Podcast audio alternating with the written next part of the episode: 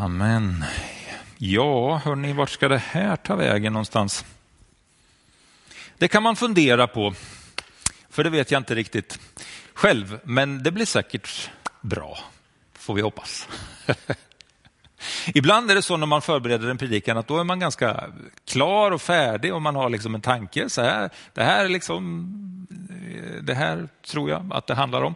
Och ibland är det lite mer trevande. Idag är det väldigt trevande. Jag har ingen aning riktigt vart vi ska, liksom, eh, hur vi ska ta oss fram här eh, genom den här predikan. Men det det blir bra, tror vi. Eh, nu, nu, ska vi se, nu, nu, ska vi börja lite grann med att säga någonting om det som vi kanske var med lite grann om igår, när, när Bets var här och hans kompis Gabriel var här. Vi, alltså vi är ju mitt uppe i en, i en situation, eller när vi, när vi liksom laddar inför någonting. Vi laddar inför påsken, vi laddar inför den här kampanjen, det finns hopp. Och vi tror att Gud kommer att göra någonting under de här dagarna, under den här påsken. Alltså vi har så många indikationer på det. Eh, så många möten som vi har haft där vi har upplevt att Gud är närvarande och Gud gör någonting och Gud är liksom eh, på gång med någonting. Och jag tror verkligen att det går. Det var så inspirerande igår att få höra Bets berättelse om hur Gud liksom har gripit in i hans liv och förändrat hans liv. Och du vet, det där ger oss tro på att det finns inga omöjliga fall för Gud. Det finns inga hopplösa fall för Gud. Det är så möjligt för Gud att vända om människors liv och, och låta dem få någonting helt annat. Gud frälser, Gud drar människor till sig. Så är det. Och det händer i Sverige idag. Och det kan vi få vara med om här också i, i Lidköping. Det är ju så här att den här, den här grejen som vi har nu under påsken, det är ju liksom en, en möjlighet för oss allihopa att få se hur Gud rör vid många människor på ett och samma tillfälle. Liksom. Här kommer det människor som har fått uppleva att Gud har berört deras liv. De har en, en berättelse om att Gud har, har gjort någonting nytt i dem. Och sen så är den här möjligheten liksom att, att få nå så många. Jag tror att det här kommer bli fantastiskt, fantastiskt bra och jag tror att förväntningarna på vad Gud ska göra är väldigt höga. Kom ihåg att be för kampanjen. Eh, Kom ihåg att du behöver finnas med som volontär, men kom också ihåg att det är så otroligt viktigt att faktiskt också bjuda in dina vänner, dina kompisar, dina grannar och säga kom med här, det här blir väldigt bra. För det kan du säga, du kan säga det, det här kommer bli väldigt bra. Det du kan veta om de här dagarna det är det att de, de människorna som kommer dit, de kommer få höra talas om vem Jesus är och de kommer få se att Jesus är verklig, att Jesus gör någonting i människors liv idag. Så vill du att, att, eh, har du en önskan om att människor runt omkring dig ska få veta det, men det är så svårt att säga det själv. Så är det ju, ibland är det svårt att förmedla det där som finns här inne. Ja men gör då så här, jag vill uppmuntra dig till, bjud med någon. Bjud med tio stycken så kanske du får ja från fyra. Liksom. Du vet, det är en del som inte vill. Men du vet att, du vet, gör det. Ta den här chansen. Här har du bara liksom ett smörgåsbord som, utav, från Gud som dukas upp. Eh, och Sen skulle jag bara vilja säga någonting också om, om det här. Du vet, oavsett vilket resultat det blir utav den här helgen så är det så här att det här är en vinst. Oavsett vad det är för resultat så är det en vinst. Det kan inte bli en förlust det här. Det är omöjligt att det blir en förlust. Det kommer att vara en vinst. Varför kan jag säga så? Hur kan jag vara så säker på det? Jo, men för det första, alltså det är ju så här att när vi gör någonting för att människor ska få höra talas om vem Jesus är, när vi sträcker oss ut och tänker nu vill vi gå utanför det vi brukar göra, nu vill vi försöka presentera Jesus på det bästa möjliga sättet, då, har, då handlar ju vi på det uppdrag som Jesus har gett oss. Och han har sagt till oss så här, gå ut i hela världen och gör människor till lärjungar. Och vad har han sagt? Om vi gör det, då har han sagt så här, va? att då är jag med er alla dagar. Vi har ett löfte på att Gud är med. Vi behöver inte vänta med att, att berätta om vem han är, utan han, han vill att vi ska berätta om honom. Och här har vi den möjligheten att få göra det. Så därför så är det så här att den här konferensen, den här, den här kampanjen är en vinst därför att vi får berätta om vem Jesus är och det betyder någonting. I Romarbrevet 10 och 14 så står det så här, hur ska de kunna åkalla den som de inte har kommit till tro på? Hur ska de kunna tro på den som de inte har hört om? Hur ska de kunna höra utan att någon förkunnar? Det behövs förkunnelse, det behövs vittnesbörd, det behövs någon som riktar strålkastaren mot Jesus och säger, Jesus är verklig. Därför att det är det enda sättet som människor faktiskt kan komma till tro, genom att höra talas om vem Jesus är. Det finns inga andra sätt. Det är det här sättet som, som Gud beskriver att det är. De måste få höra det. Det är så tron väcks. Och Sen handlar det också om att få se att Gud verkar och sådana saker, men det handlar om att ordet går ut. Det är Guds ord som frälser. Liksom. Yes, så för det första, vi gör någonting för att människor ska få höra talas om Jesus och det är en vinst i sig oavsett resultatet. Och Det andra saken är ju det att Guds ord när det går ut så gör det alltid någonting. Det, det, det, gör, det verkar alltid. Liksom. Det är aldrig så att Guds ord sänds ut, ut och det är verkningslöst. Utan när Guds ord talas ut så står Gud bakom det ordet och då händer någonting.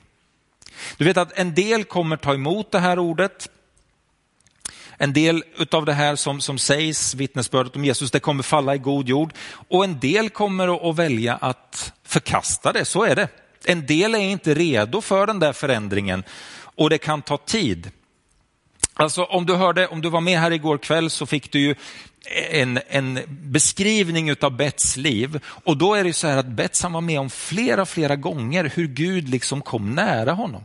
Två gånger så är det änglar som kommer till honom och som talar in i hans liv. Vid ett tillfälle så är han i en, i en cell och, och då upplever han att Jesus är där och, och säger till honom att, att eh, liksom, jag är med dig, jag älskar dig, jag tar hand om dig. Och han, han upplever verkligen det här. Men trots att han upplever de här grejerna, trots att han ser detta, så är det ändå så att det tar tid innan dagen kommer då han helt och fullt lämnar sitt liv i Jesu händer.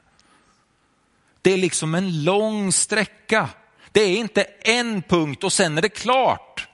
Utan det är många olika punkter som har skett och så leder det fram till ett förvandlat liv. Och det är så vi behöver tänka också. Ibland så är vi så snabba med att om vi inte ser en förändring så tror vi att det har varit verkningslöst. Gud har inte gjort någonting. Men så är det inte. Gud verkar i människors liv och det kan inte du och jag se på en månad eller på ett halvår. Men på lång sikt så kan det som Gud har gjort i en människas liv liksom inte döljas utan då kommer det fram. Så frågan är så här, när vi står här inför, inför den här kampanjen, och sen har vi haft tusentals människor på arenan. Det kommer vi ha. Eh, vi har fått bett för hundratals människor till frälsning. Det kommer vi få göra. Jag är helt övertygad om det. Men så kommer söndagarna efter. Om det är så här att inte någon kommer på söndagarna efteråt. Om det är så att det inte kommer någon på Alfa eller på Celebrate Recovery.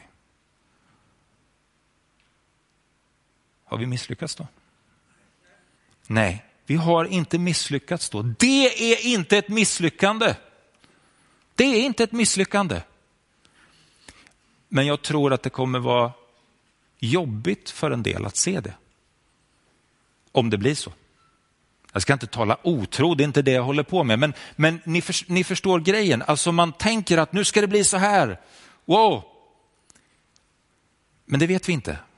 Det vi vet är att Gud kommer göra någonting i människors liv. Gud kommer starta någonting. Det som sås ut och in i människor, det kommer att förvandla liv. Så är det, därför att det har Gud lovat. Men resultaten, de synliga resultaten av en sån här kampanj, det går inte att räkna hem på en vecka, det går inte att räkna hem på en månad. Det handlar om liv. Det måste sättas i rätt perspektiv. Det här kan aldrig bli en förlust. Aldrig. Det här är alltid en vinst oavsett vad följden blir. Så jag hoppas att du kommer bära med dig detta och att du kommer att se på det som är väsentligt och tänka och tala tro in i detta och tänka det Gud har gjort, det har han gjort, det kommer att ske grejer. Och så får vi se hur det blir. Hörrni, eh, en sak till som jag vill säga om, om detta med kampanjen. När man har varit uppe på berget så kommer det alltid nästan en tid när man är nere i dalen. Och för den som, som har ett bibliskt språk så fattar ni vad jag menar. Och, och den som tyck, inte har ett bibliskt språk och inte har läst Bibeln så mycket undrar vad i hela världen, ska vi upp på berg och ska vi ner i dalar, vad pratar du om nu? Men, men då är det så här att ofta så är det så här att när, när människor är uppe på berg i, i Bibeln, då är man nära Gud. Då, då händer saker med Gud. Man får uppleva någonting med Gud, man får se någonting hända. Man är uppe på berget, man är i Guds närvaro. Och dalen, det är när vi upplever att Gud är långt borta. Det är svårt, det är tufft. Liksom. Det är det som är grejen. Och då finns det en berättelse om en man som heter Elia i Gamla Testamentet som var profet. Han var uppe på ett berg vid ett tillfälle på Karmel. Nu får vi försöka dra den här berättelsen lite snabbt. Men, men läget är ju så här att han är typ ensam kvar. Han tror själv att han är den ensamma som är kvar, som står för Gud. Han är Guds profet. Däremot har kungen i det här landet Israel, han har, han har en fru som heter Isabel och hon har liksom Baals profeter. De har, de har en ny lära i landet, liksom att man ska tillbe en annan gud som heter Baal och det finns 400 i alla fall profeter, Baals profeter. Och det kommer till att Elia som den enda representanten för Gud ska möta de här 400 Eh, profeterna från Bal och så ska det liksom vara en fight. Det är en andlig kamp som pågår. De är uppe på det här berget och det handlar om att det var torka i landet. Jag tror att det är tre år. Ja, är det korrekt? Bra. Det är tre års torka, det var tre års torka i landet, men Elia har fått höra från Gud att nu ska det här vändas, nu ska regnet komma. Och därför så går Elia på det här. Och så får Balsprofeterna en möjlighet. Nu ska ni få möjligheten att tillkalla Baal så att det får, landet får regn. Och du vet, det står om att de håller på där, de skär sig, de håller på att hojta. Vet du. Och de håller på att springa runt och tillbe Baal liksom, i timtal. Liksom. Och ingenting händer. Och Elia, han, han, han är fylld av Gud, liksom, så han säger till dem så här, ja, men ni får ropa lite högre, Baal har gått på toaletten han hör er inte. Liksom. Han är fylld av det där, han tror verkligen på att Gud är med mig. Yes, så är det så här, Bal han kan gå och lägga sig, han, han är borta liksom. Och de ropar ju ännu högre, bara, Åh! och de försöker och försöker, ingenting händer. Ingenting. Jaha, är ni färdiga nu då? Säger Elia till sist. Ja, ja. de får ge sig. Nu är det min tur. Och då har de något offer där. va? Och de gräver någonting runt den här. Och det, det är så, nu ska du ha på en massa vatten. Var fick de vattnet ifrån? Det har jag funderat över. Det var torka så länge, men de häver på en massa vatten i alla fall. Ja, ja, det, det gör de i alla fall. Så det är helt, det är helt neddränkt. Det står ett altare där som liksom ska tändas. Eh, och så ber Gud. Och du vet, Gud svarar och så bara fump, och, och allt bara sätts eld. Liksom. Och så pekar Elia. Titta där borta. Ser ni? Ser ni molnet? Nej, vi ser inget moln. Elia, vad pratar du om? Vi ser ingenting. Jo, det, det kommer där borta. Ser ni inte det? Ja, det är, det är en liten prick. Vad är det för något? Det är regnet som kommer. Det Gud har lovat, säger Elia. Och så kommer det närmare och närmare och närmare och sen helt plötsligt så bara öser det ner över landet regn därför att Gud var med Elia där uppe på berget. Och det händer en del andra grejer. Han springer tillsammans med de här Balsprofeterna. De, de åker i några så här hästar och vagnar och Elia han springer bredvid hästarna. Då, då inser ni ju att det kan man ju inte göra som människa, det klarar man ju inte, eller hur? Men han är fylld av Guds ande och han kan löpa tillsammans med hästarna. vet du. Spring, spring, spring, släpp hästarna fria, sjunger Thomas Ledin. Han, jag vet inte om han är inspirerad av det här, men i alla fall, så Elia han skenar tillsammans med de här hästarna. Han är uppfylld av Gud. Han har varit där uppe, han har sett liksom att Gud är med, det finns ingenting som kan stå emot mig. Vet du vad som händer efter det? Elia brakar igenom totalt. Han går ut i ödemarken, han gömmer sig bakom en någon ginstbuske. Han säger till Gud, jag orkar inte mer. Ta mitt liv Gud. Jag vill inte leva en stund till. Var är du någonstans? Lyssna, så här är det. Du kan göra andliga upplevelser, du kan få vara med om att Gud är med dig, du kan få vara med om att Gud har gjort någonting och du kan vara helt övertygad om att det är så. Du är uppe på berget och allting talar för att Gud är på din sida och han är på din sida. Och sen kan det ske att det brakar igenom totalt och du känner, Gud är helt borta. Han, han har lämnat mig. Han har jag, jag, jag har ingen kontakt med honom alls. Han, han, är bara, han är bara borta. Jag är bara själv. Jag är övergiven. De, nu, nu, nu dör jag. Lyssna. Gud var med dig på berget. Han var med dig i, dem, i den stunden när, när segern vanns. Det var han. Och det är han. Men han är också med dig när du är i dalen när du upplever att Gud är borta, när det inte finns någon kraft, då är Gud också där. Jag tror att vi håller på att ta oss upp för berget. Och för oss så är det där berget den där arenan där Gud kommer göra stora saker. Och då vill jag bara säga till dig, när du får vara med om de stora sakerna, var då inte förskräckt om det skulle vara så att du efter det upplever att du går ner i en dal. Bli inte förskräckt. Det är inte Gud som har övergivit dig. Varför det är så här, det kan inte jag förklara, men jag vet att när vi ser i Bibeln så är det ofta så här det fungerar. Man får vara med om någonting med Gud, en stark upplevelse och sen kommer det någon form av bakslag. Liksom. Eller man upplever att, vad var det här, var det Gud nu? Så ta med dig det. Oavsett vad som händer, om du är uppe på berget eller om du är nere i dalen, Gud är med dig. Han har inte övergivit dig.